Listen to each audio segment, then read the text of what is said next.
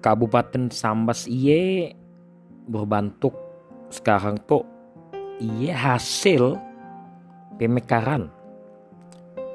Pemekaran kabupaten pada tahun 2000 sebelumnya ye wilayah Kabupaten Sambas tuh eh dolo tahun 1960 mudah salah iye meliputi juga kota Singkawang dan kota dan Kabupaten Bengkayang tapi kini tuh pembentukan Kabupaten Sambas pada tahun 1660 ya berdasarkan bakas wilayah kekuasaan Kesultanan Sambas.